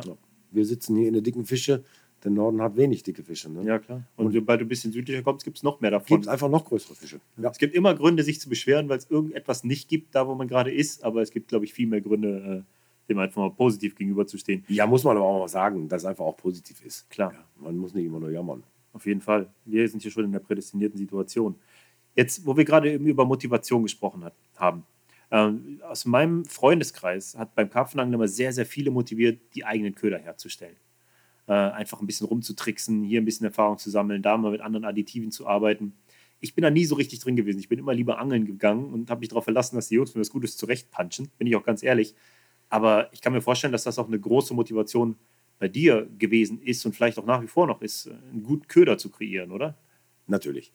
Ähm, wie gesagt, also ein guter Köder, man schließt schon mal aus damit, dass es nicht am Köder liegt. Mhm. Ja, vielleicht ein Misserfolg oder wenn es mal nicht so gut läuft. Was einem natürlich einen enormen Vertrauenszuwachs Ja, gibt. Ne? so, aber das ist schon mal ein Ausschlusskriterium. Ja, und dann bleibt man wieder. Ja, Angelinstinkt, Mhm. Platzwahl, Regwahl. Ja, wenn man sieht, äh, der Futterplatz wird besucht, Futter ist weg. Ähm, Köder kann man sich immer drüber streiten. Mhm. Ne, aber äh, Angelköder, wir sind jetzt, äh, nimm einfach mal die gehobene Gourmetküche. Mhm. Es fällt ja kein neuer Rohstoff vom Himmel. Es wird ja nicht irgendwann ein neues Tier geboren, was man besonders gut grillen kann. Ja. Ja, ähm, ist nur ein Jonglieren zwischen Rohstoffen, Varianten, Variationen, Kreationen. ja. Anders ist bei der Beuleherstellung Ja. ja auch nicht mehr. Ich glaube, dass da auch viel Hype um verschiedene Attraktoren gemacht wird, phasenweise. Es kommen immer mal wieder, sei es jetzt Buttersäure oder Betain oder diese Klassiker, die immer mal wieder irgendwo ins Gespräch kommen und dann mehr gehypt werden oder weniger. Aber im Grunde kursieren die Ansichten dazu ja schon seit so vielen Jahren. Ich meine, kannst du runterbrechen, was für dich einen soliden Boilie ausmachen muss? Tja, Was muss der können? ähm, er muss wirklich schöne, frische Zutaten enthalten. Mhm. Ja, also also- Frische ist für dich schon mal wichtig. Absolut wichtig. Und, und, und in, den, in den guten Zutaten sind so viele gute Stoffe drin. Ja? Ja. Ähm, natürlich Betain und, und, und GLM und, und alles Mögliche ist nicht mehr wegzudenken, weil es auch unheimlich gehypt wurde und viele Leute es haben wollen. Mhm. Ja, aber ähm, gute Zutaten, ich sag mal auch ohne Aromen, ohne Farbe, ohne Mhm. Robin Red drin, weil, weil ja, ist immer noch gut. Mhm. Ja, ich glaube, es entscheidet nicht über Fangen oder nicht Fangen.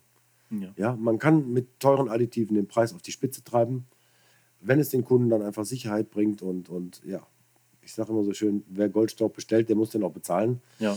Ähm, und jeder hat damit recht mit seinem Erfolg. Ja. Es gibt Leute, die müssen das drin haben für ihre eigene Sicherheit.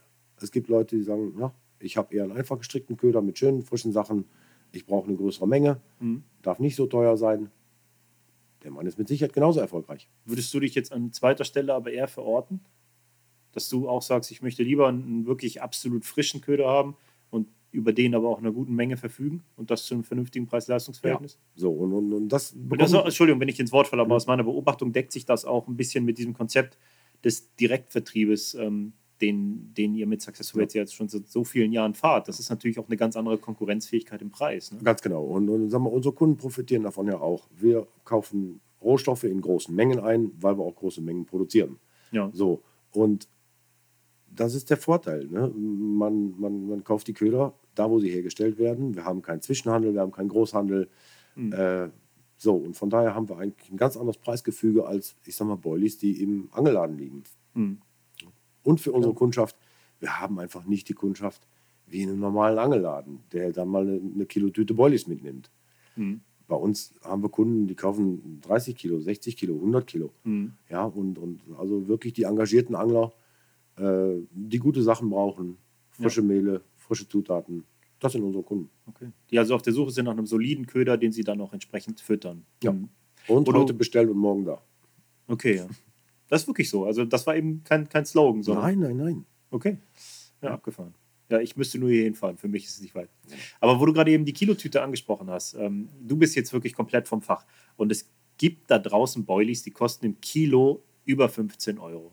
Ist, ist, das, Wunder. ist das Marketing oder sind die so voll mit Zeug? Das ist Marketing. Ähm, es sind viele Zwischenstufen. Nehmen einfach mal den Hersteller. Mhm. Das ist der ärmste Hund. Der ja. muss die Pillen produzieren für 3 Euro. Ja. So, dann kommt der Großhandel. Mhm. Schon sind wir bei 6 Euro. Mhm. Dann kommt der Einzelhandel. Schon sind wir bei 12 Euro. Und dann kommt vielleicht noch mal ein bisschen gutes Mehl da rein. Ja. Dann sind wir bei 3,50, 7 Euro. Bingo. Okay. Ja, ja interessante Aufschlüsselung. Die Verpackung musst du wahrscheinlich auch noch mit dazu rechnen. ja, natürlich, äh, klar. Aber, aber so ist einfach das normale Handeln. Also ich sag mal, mit Bekleidung ist ja nichts anderes. Mhm. Für jeden ist normal, dass eine gute Jeans 100 Euro kostet. Mhm. Aber ja, die kostet ja nicht 100 Euro, weil die so gut ist. Mhm. Ne? Die kostet 100 Euro, weil viele Leute dazwischen hängen, die bezahlt werden wollen. Und die, die sie herstellen, meistens am allerwenigsten davon sehen. Ja. So ist ja. Ja, so ist es tatsächlich. Wie günstig ist euer günstigster Boilie im Sortiment ungefähr? Ähm, also wir starten bei 3 Euro. Das Puh. sind die, die, die, die Futtermittel oder, oder Futterboilies Fischdunkel. Ja. Ist wirklich auch einer unserer Favoritenprodukte, die wir am meisten mhm. verkaufen und herstellen. Eigentlich entstanden ist dieser Köder ähm, bei freien Kapazitäten. Mhm. Ja, wir haben auch schon mal Stoßzeiten, wo wirklich viel zu produzieren ist. Und wir haben auch mal Zeiten, wo einfach weniger zu produzieren ist. Und da haben wir gesagt, komm, wir machen mal ein Produkt äh, gut, günstig. Mhm. Ja? Kein Schnickschnack, keine bunte Tüte, nur 10 Kilo Säcke und nur im 30 Kilo Paket. Ja. So. Und wenn man da einfach mal bei uns auf der Anlage mal den ganzen Tag laufen lassen kann, ohne Umbauten, nur mhm. geradeaus, ist eine gute Mischung. Fisch drin, Blut drin, gute Grundmehle, mhm. bisschen Flavor. Und für die Jungs, die wirklich viel füttern, mhm. schickes Nährwertprofil, alles richtig. Okay, ja, sehr solider Ansatz. Jetzt mal dem als Gegenüber, ähm, was, wie teuer ist so die Praline von Successful Baits, der Topseller? Also der Topseller muss nicht die Praline sein. Also wir haben, ich sag mal. Entschuldigung, nicht der Topseller, sondern ja. ich sag mal der, der, von, der, von einer gehobenen Preisklasse, der ja. teuerste Boilie. Also so zwischen, zwischen 6, 6,50 Euro. Und dann haben wir schon mal ein paar Angebote, auch ja. gut. Ne? Ja, das ist schon, also ich finde das jetzt wirklich sehr erstaunlich. Ähm, 6,50 Euro gegenüber zu, sagen wir mal, 12 Euro oder 15 Euro im Kilo. Ähm, das ist natürlich schon echt krass. Was zeichnet so ein 6,50 Euro Köder dann aus? Ist, ist dann entsprechend. Ja, top, vollwertig. Also unsere, einfach teurere Zusätze auch. Ja, natürlich. Und auch unsere, unsere äh, Klassiker, Scoberry, Redfish, jetzt ein neues Seafood. Mhm. Ja, sind auch, ich sag mal, toll entwickelte Rezepturen. Mhm. Und die sind erfolgreich in der Anglerschaft. Mhm. Nicht wegzudenken. Jetzt, wo du Entwicklung angesprochen hast, das würde mich jetzt auch nochmal interessieren. Wie genau findet denn sowas statt? Gibt es in dem Sinne tatsächlich noch Entwicklung? Ich meine, das, das Ei wird ja nicht neu gelegt da. Das, der Boilie ist der Boilie im Grunde. Man kann die Mehle anders zusammenstellen, aber wie, wie geht sowas vonstatten bei dir? Ja, aber die Kunden sehen ja einfach nur das Endprodukt. Mhm. Ja, bei uns beginnt einfach eine Entwicklung mit einer Idee, mit einem Rohstoff, mhm. mit einer Anforderung. Ja. Sei es aus dem Team, von Teamanglern, hör mal, können wir nicht mal. Mhm. Oder von einem Kunden, der einfach mal einen Ansatz hat, hast du sowas nicht? Wieso Mhm. habt ihr sowas nicht im, im Sortiment? So, das sind alles Ansätze. Oder, oder man bekommt einfach mal auch ein neues, neues Mehl, einen neuen, neuen Rohstoff, Mhm. ja, den man so jetzt noch nicht gesehen hat. Oder, oder in, in anderer, voll, voll edelter äh, Form. So, und so beginnen einfach Ideen und mit einer Anforderung. Also, Mhm. was wir nicht machen, wir produzieren keinen Quatsch, den keiner braucht. Mhm. Dafür haben wir keine Zeit, dafür ist unser Sortiment zu groß, anstatt man da jetzt noch irgendwie einen weiteren Penner produziert, den keiner braucht. Ja. Ähm, jetzt auch mit dem, mit dem neuen Seafood. Da war auch wirklich, ein, wir wollten einen vollwertigen Fischboili haben, wir wollten was mit Thunfisch haben. Dann haben wir noch ein bisschen an Kreationen, an Kölmehl und so weiter Mhm. mit eingearbeitet. Und ja, rausgekommen ist wirklich wieder ein sehr vollwertiger Boili, ein, ein, ein zollriechender, eine schöne Konsistenz, Mhm. ähm, ein schickes Aussehen und der wird erfolgreich werden. Okay. Sehr. Und jetzt zum Beispiel von so einem Seafood, ähm, da kommt halt irgendwie eine Idee, es wird darüber kommuniziert und dann, wie läuft es dann ab? Dann stellst du dich hinten hin oder gibt es entsprechende Anweisungen, wie das mal zusammengemischt wird und äh, dann probiert man einfach erstmal aus, was dabei rumkommt? Oder? Ja, ich sag mal gerade, ich sag mal, äh, Teamangler zum Beispiel. ähm, Ich bin halt der Produktionsmensch. Mhm. Die haben dann einfach Wünsche, die nicht gehen. Mhm. Ja. Kann ich mir vorstellen. Also, So, die, die Ansätze sind vielleicht ganz gut und dann muss man auf der Produktionsebene einfach sehen, wie man sie umsetzen kann. Gib mir mal ein Beispiel für so einen Wunsch. Boah, Keine Ahnung, 70% Fischmehl oder so. Oder geht. geht Alles oder? gut, haben wir. ähm, das war damals eigentlich äh, der Pazifikfisch. Okay. War auch eine Rezeptur aus meiner ziemlich gestörten Angelzeit, Ja. wo ich große Mengen gefüttert habe. 70% Fischmehl, Mhm. äh, der Rest Milchproteine und ich sag mal Eckalbumin, bindende Stoffe für die Okay. Festigkeit. Und äh, die Fische sind gewachsen wie verrückt. Das kann ich mir, Wirklich, kann ich mir wirklich vorstellen. wie verrückt. Okay. So und, und ja gut, aber von der, von der Anforderung her.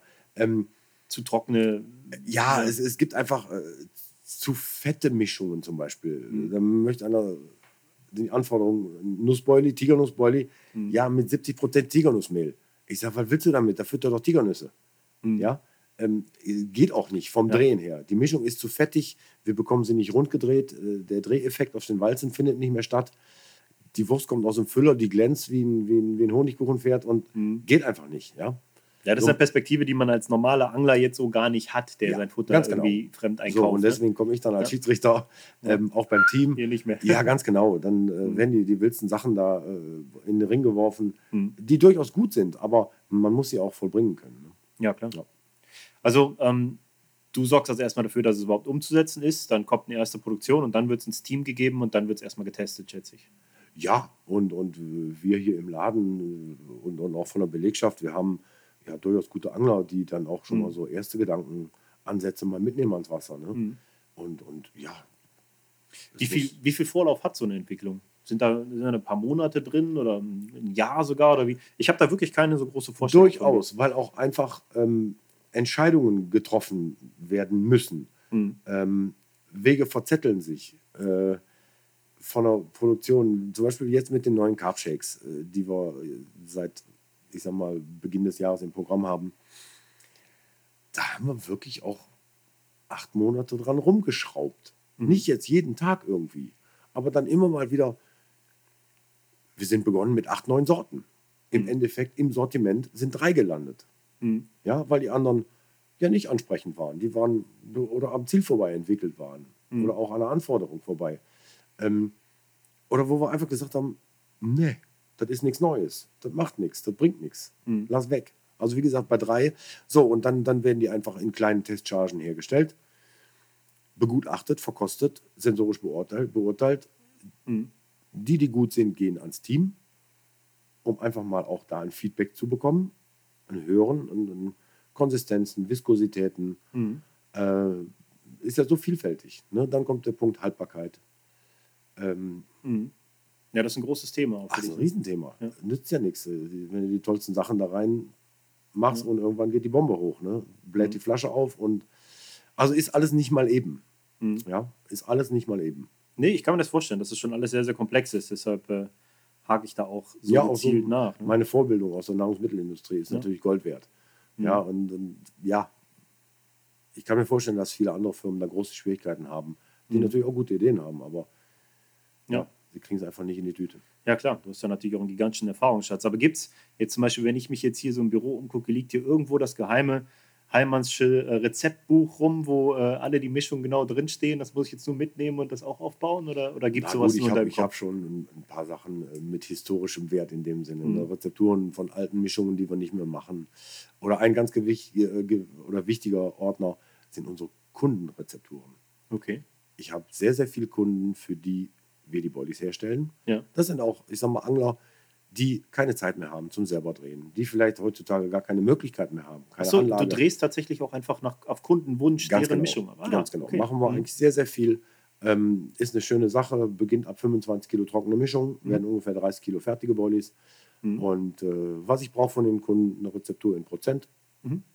an Rohstoffen, äh, Additive, Inhaltsstoffe, whatever so aller Das ist ja im. Grunde total cool, weil du dann ja auch die Rollbarkeit beurteilen kannst. Ne? Du hilfst ja im Grunde auch dem Kunden dabei, äh, das Produkt zu optimieren für ihn. Ich sehe es schon auf dem Ja. Papier, ob Okay. wir Elend kriegen oder nicht. Ja, Und okay. ich, ich sehe es auch schon, äh, wo wir dann einfach korrigieren müssen. Mhm. Wo ich mit dem Kunden dann sprechen muss. Ich sage euch ja, hm, wird nichts. Ja, wird zu wenig fest, wird zu Ja. wenig, keine Ahnung. Auch ist die Frage, wo der Kunde hin will. Ne? Es gibt ja welche, die wollen granatenfeste Boilies für Frankreich haben, Mhm. weil Katzenweltsproblem und kommen dann mit 40% Birdfood. Geht nicht. Mhm. Ja, Okay. so und, und. Aber das machen wir wirklich sehr, sehr viel und Mhm. ist eine schöne Sache für die Kunden.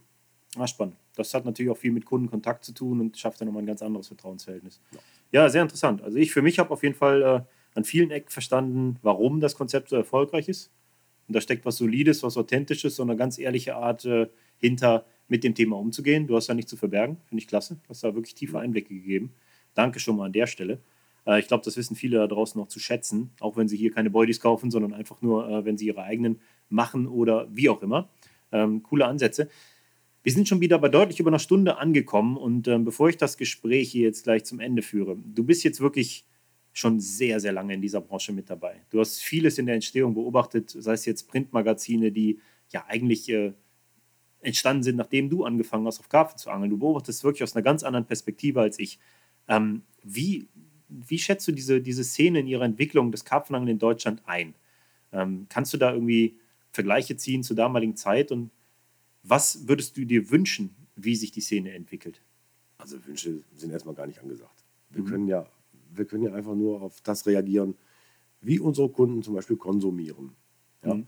Dass die Printmedien weg sind, ja, okay, das ist einfach so. In meiner Zeit, als ich begonnen bin, war die Angelzeitung ein wichtiges Medium. Mhm. Man hat es gefreut, als sie kam. Die war im Briefkasten, fertig. Ja, das So. kenne ich auch noch. Ja. Alles gut. Damit sind wir viele Jahre erfolgreich gefahren. Und heute sind wir natürlich auf anderen Kanälen. Mhm. So, aber auch so, so, ein, so ein Gebilde Successful Baits muss sich darauf einstellen. Mhm. Ja, wir haben vor Jahren haben wir einfach beschlossen, wir sehen kritisch in die Richtung Printmedien. Im vergangenen Jahr haben wir beschlossen, wir machen keinerlei Werbung mehr in Printmedien. Mhm. Ähm, wir sehen, dass die eine oder andere Zeitung ihren Druck einstellt. Aber Mhm. genauso gut haben wir uns ja, auf neuen Kanälen aufgestellt. Das heißt Facebook, Instagram, Mhm. YouTube-Videos. Ja, auch da muss sich so eine Firma ähm, ja, mit Marketing beschäftigen. Wo Mhm. geht's hin? Na, auch so für dieses Jahr wieder Investitionen in ja, Material, um Videos zu produzieren. Mhm. Ja? Also vor zehn Jahren habe ich noch nicht geglaubt, dass ich mir eine Drohne kaufen muss. Mhm. Ja, ist Aber- schon spannend. Ne? Aber müssen wir. Ich sehe das, also das ist so ein Punkt, da habe ich schon oft drüber gesprochen oder auch diskutiert. Ich komme ja selber aus dem Print und jetzt mittlerweile bin ich zu 100% digital verortet. Aber ähm, abgesehen von Büchern, das ist was ganz anderes, was sehr haptisch ist natürlich. Sehe ich auch ist noch so. Luxusprodukt. Wird, genau, das ist wird eine, Bestand haben und Genau. bleiben und wird immer wieder ein tolles Teil auch sein. Ja? Ja. Sich gemütlich hinzusetzen mit dem Buch. Genau, was ich aber auf jeden Fall sehe, also ich sehe es grundpositiv, weil die Möglichkeit, Reichweite zu erzielen, wie sie heute gegeben ist, durch YouTube, durch Capzilla, durch Instagram, Facebook, durch alles, was in dem Bereich irgendwo an, an Medium verfügbar ist online, ähm, die hat es natürlich damals nicht gegeben. Du warst Hat im Grunde immer beschränkt. Ja, du warst immer beschränkt auf das, was du auf ein paar Messen zusammengetrommelt hast und was du mit einem Printmagazin erreichen konntest. Und heutzutage äh, die Klickzahlen, die auf die Videos teilweise gehen, da denkst du ja auch, wo kommen all diese Leute her? Natürlich gucken sie sich das auch zweimal an und so weiter und so fort. Aber insgesamt, ähm, die Reichweite ist schon bombastisch geworden. Und das tut der Branche sicherlich auch gut. Ähm, klar, gut, als Printmagazin muss man mit der Zeit gehen. Auch da kann man sich verändern, entwickeln, anders aufstellen und, äh, und das mitgehen. Das können andere schließlich auch. Aber ja, ich meine, da sehe ich es wie du. Man muss, äh, Veränderung ist im Grunde gut. Ohne Veränderung gibt es keine Entwicklung und ohne Entwicklung äh, ist Stillstand angesagt. Ne? Ja, aber nur schade ist einfach, dass die, die Leute vom Printmedium, ähm, die damals durchaus gute Angelzeitungen hatten oder durchaus gute Karpfenzeitungen hatten, sich viel zu wenig auf den neuen Medienweg eingeschossen haben. Hm. Ähm, wenn ich als Unternehmen das machen würde, wäre ich pleite. Klar. So, ich erreiche meine Kunden nicht mehr. Ja. Und, und ja, das geht am Ziel vorbei? Mhm. unternehmerisch gesehen. Ähm, ich glaube, dass die Wünsche, die man in einer Entwicklung hat, sich oft in dem verbergen, was man tut, im, im Handeln. Und äh, was ich so aus diesem Gespräch jetzt schließe und aus den ganzen Jahren, die Successful Rates jetzt beobachte, ist, ähm, dass du einfach einen authentischen Weg damit gehst. Du hast nicht vor, dich damit ultimativ zu bereichern, sondern bietest halt Produkte zu soliden, fairen Preisen an und den, den Leuten die Möglichkeit, ähm, ihr eigenes Produkt sogar hier umzusetzen. Das äh, ist doch schon im Grunde ja auch eine, eine Zukunftsaussicht, ein Wunsch. Im Grunde schafft es eine gewisse Authentizität und, und bringt der Branche sowas. Für mich ist es nicht mehr wegzudenken, Successful Bates. Ähm, insofern äh, kann man das vielleicht auch einfach mal als Schlusswort stehen lassen. Ja, nee, also vieles richtig gemacht. Alles gut. Und ja, auch so für die, für die weitere Zukunft. Ne? Also ich denke, das Gebilde Successful Bates äh, hat eine, eine, gute Chance am Markt und mhm. nichts läuft von alleine. Wir müssen jeden Tag fleißig sein. Mhm. Ja, unsere Kunden bedienen. Alles gut. Schönste Job der Welt. Ja, das freut mich zu hören. Ähm, einmal noch beim Angelthema eingesnaked. Äh, du bist aktuell ja nicht mehr so viel unterwegs am Wasser. Jetzt schließen wir es auch ganz auch ab. Aber wenn du das nächste Mal eine Session machst und mal wieder eine Nacht rausgehst, ich möchte dich gerne mal begleiten. Vielleicht nehmen wir dann mal einen einfach besser Angeln Podcast auf äh, und reden über Futtertaktiken, weil ich das Thema mit diesen 30 mm Boilies doch schon ziemlich interessant finde. Und ich glaube, damit kann man nochmal so 20, 30 Minuten Angel Deep Talk füllen. Das ist vielleicht eine Aussicht, dass wir sowas irgendwann mal bei Capsula Plus machen. Der Podcast hier ist natürlich für jeden verfügbar und äh, ich nehme das jetzt einfach mal vorweg, dass du gerade Ja gesagt hast. Ja, das machen wir. Ja. Alles klar. Dann kann ich auch nur noch ganz herzlichen Dank sagen. War für mich ein sehr, sehr, sehr interessantes Gespräch. Wir könnten das noch eine Stunde weiterführen, aber ich glaube, wir ziehen jetzt hier mal einen Schlussstrich. Du musst auch arbeiten. Ja, Stoff gibt es genug. Aber wie gesagt, mit dem Angeln kann man machen. Also ähm, Angeln mit den dicken Dingern ist das eine, mhm. aber es geht genauso gut mit ganz, ganz kleinen. Mhm. Das ist ja so mein Ding. Aber ich glaube, da können wir uns noch mal ein bisschen Und dann mit der dicken, schweren Fieder. Okay, jetzt wird es interessant. Das, das, verschieben wir auf, äh, auf einfach besser angeln. Wir sind also, nur Angler. Christian, ganz herzlichen Dank fürs Gespräch und äh, ja, ich hoffe auch dir, dir als Zuhörer hat es gut gefallen.